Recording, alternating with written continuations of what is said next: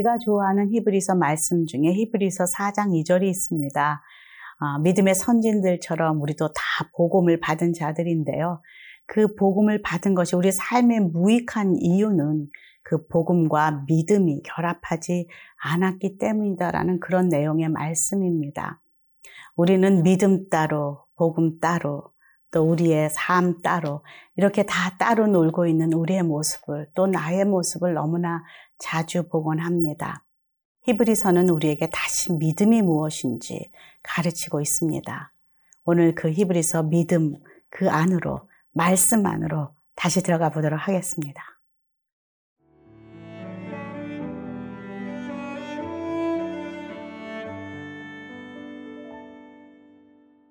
히브리서 7장 1절에서 10절 말씀입니다. 이 멜기세덱은 살렘 왕이요 지극히 높으신 하나님의 제사장이라. 여러 왕을 쳐서 죽이고 돌아오는 아브라함을 만나 복을 빈 자라. 아브라함이 모든 것의 10분의 1을 그에게 나누어 주니라. 그 이름을 해석하면 먼저는 의의 왕이요 그 다음은 살렘 왕이니 곧 평강의 왕이요 아버지도 없고 어머니도 없고 족보도 없고 시작한 날도 없고 생명의 끝도 없어 하나님의 아들과 닮아서 항상 제사장으로 있느니라. 이 사람이 얼마나 높은가를 생각해보라. 조상 아브라함도 노량물 중 10분의 1을 그에게 주었느니라. 레위의 아들들 가운데 제사장의 직분을 받은 자들은 율법을 따라 아브라함의 허리에서 난 자라도 자기 형제인 백성에게서 10분의 1을 취하라는 명령을 받았으나 레위 족보에 들지 아니한 멜기세덱은 아브라함에게서 10분의 1을 취하고 약속을 받은 그를 위하여 복을 빌었나니 논란의 여지 없이 낮은 자가 높은 자에게서 축복을 받느니라. 또 여기는 죽을 자들이 10분의 1을 받으나 저기는 산다고 증거를 얻은 자가 받았느니라. 또한 10분의 1을 받는 레위도 아브라함으로 말미암아 10분의 1을 바쳤다고 할 수 있나니 이는 멜기세덱이 아브라함을 만날 때에 레위는 이미 자기 조상의 허리에 있었음이라. 앞서 가신 믿음의 선진들은 믿음과 오래 참음, 인내로 약속을 기업으로 잡고 소망 가운데 살아간 자들입니다.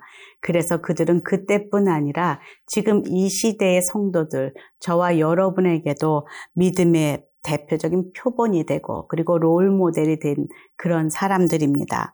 오늘 말씀 속에서 그 많은 믿음의 선진들 중에서 아브라함을 예를 들면서 대제사장 멜기세덱을 다시 언급하고 있습니다.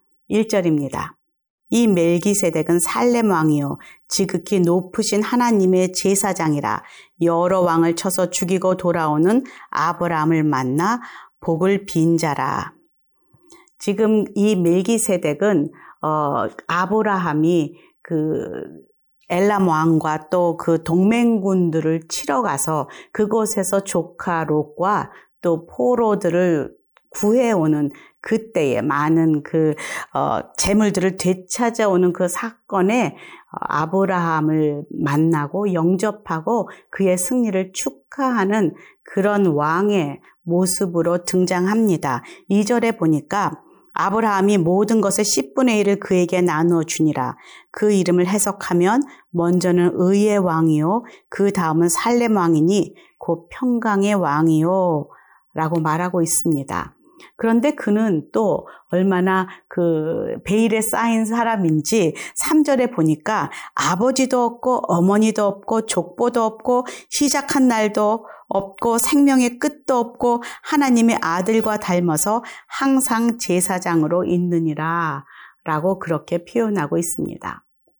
그 노획물을 다 탈취해서 되찾아서 온 아브라함이 자신을 영접하고 축하하는 그 멜기세덱에게 자신의 가진 것의 10분의 1, 11조를 바치는 그런 장면이 창세기 14장에 등장합니다.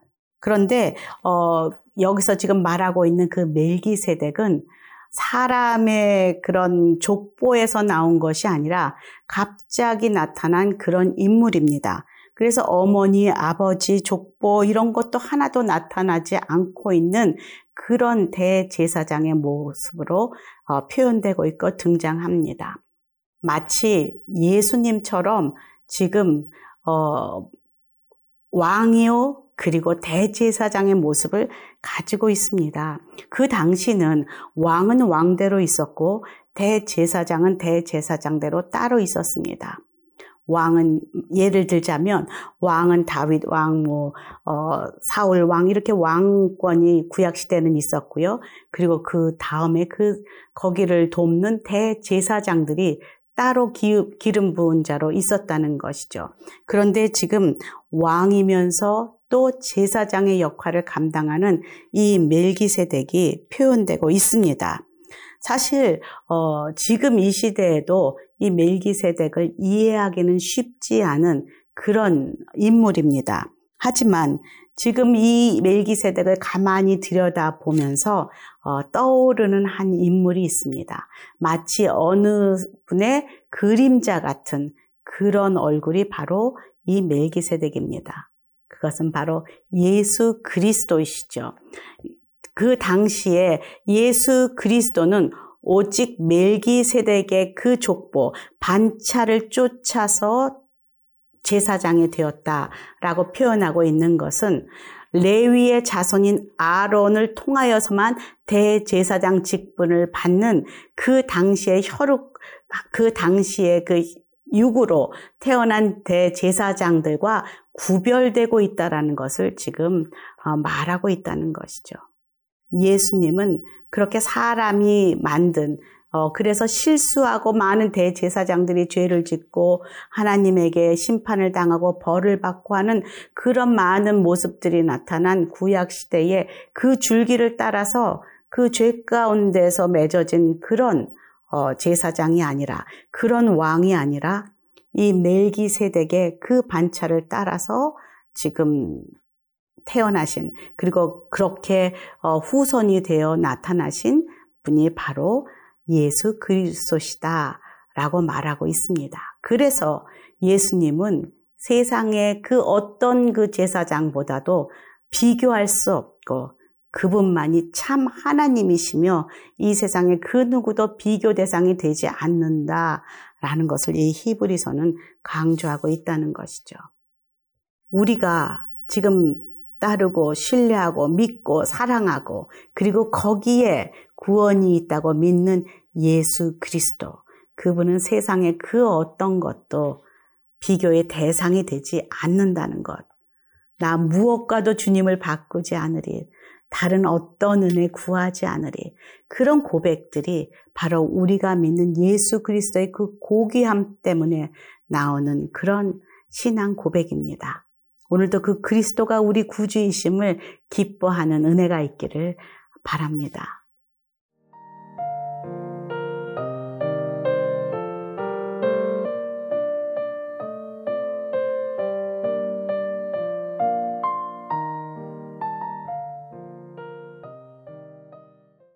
레위 자손, 아론의 직계 자손만이 되는 대제사장.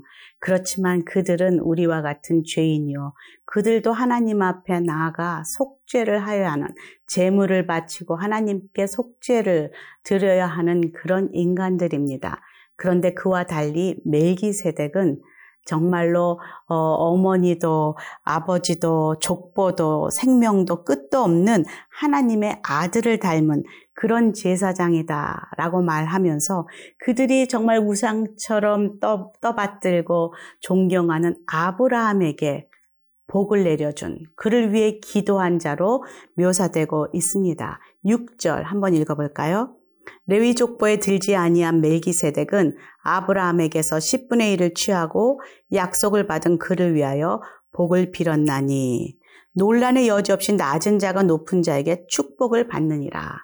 그렇습니다. 우리가 누구에게 복을 달라고 할 때는 그 사람이 나보다 많이 가졌고 강하고 뭔가 권세 있고 그리고 나에게 도움을 줄 수 있는 것에 우리는 나아가 무릎을 꿇고 빌고 복을 달라고 그렇게 기도합니다. 그렇지만 우리는 정말로 누가 복 주시는 분임을 모르고 있습니다. 지금 나무를 보고 복을 달라고 비는 사람이 있습니다. 큰 바위를 보고 복을 달라고 비는 사람들이 있습니다. 그리고 우리와 동일하게 죄인인 자신도 죄를 속죄받아야 하는 동일한 인간에게 나아가 복을 달라고 그리고 나에게 축복을 주라고 그렇게 비는 많은 사람들이 있습니다. 세상의 종교입니다. 우리가 창조한 것, 우리와 똑같은 사람에게 그렇게 자신의 이익을 위해서 복을 비는 이 종교는 멜기세덱과 다릅니다. 멜기세덱은 하나님의 예수 그리스도의 예표입니다. 그들이 우상처럼 정말로 히로처럼 존경했던 아브라함, 믿음의 조상 아브라함이 지금 멜기세덱에 엎드려 축복을 빌고 축복을 받았다 함은 지금 아브라함이 존경하는 그리고 복을 강구하는 멜기세덱의 위치는 우리 사람의 위치가 아니라는 것이죠. 멜기세덱은 예수 그리스도의 오실 그리스도의 그림자처럼 그 모습을 예표하고 있다라는 것을 보게 됩니다.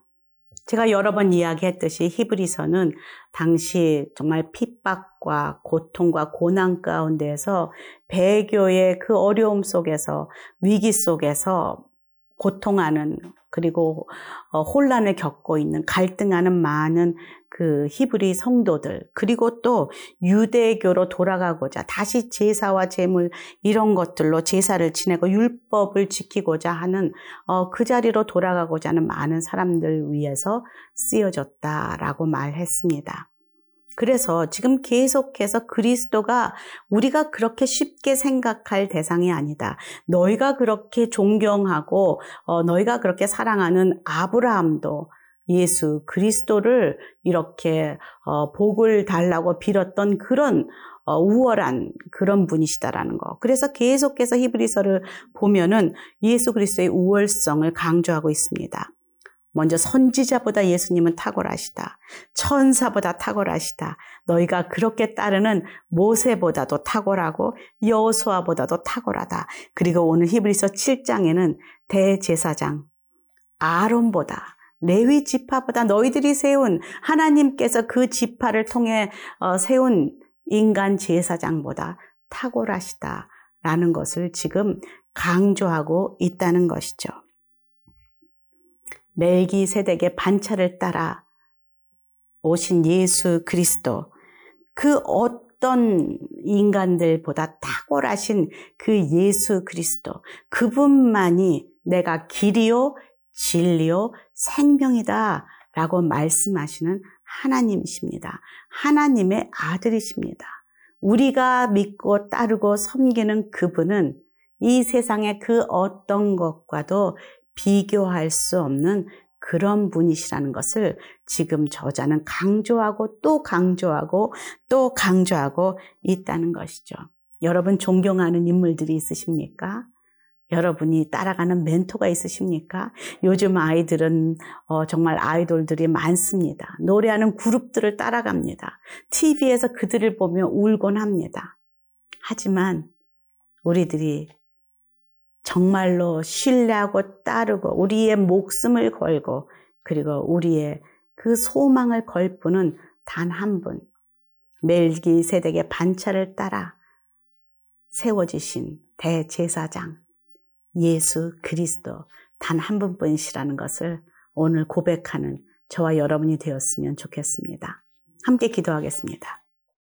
하나님 감사합니다.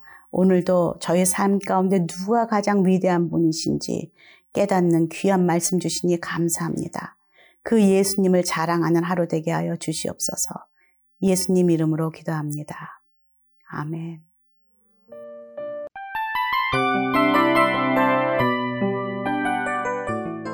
이 프로그램은 청취자 여러분의 소중한 후원으로 제작됩니다.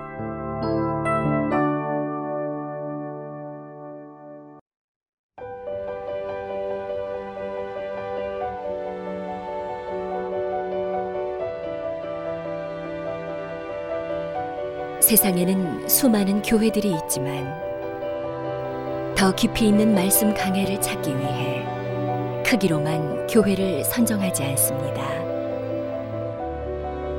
보다 좋은 영적 콘텐츠를 더 많이 나누기 위해 방송비를 받지 않습니다. 1년 365일 복음만 전하고 싶어서 우리는 광고를 하지 않습니다. 온누리의 복음을 땅끝까지 CGN TV와 함께 땅끝 선교사가 되어주세요.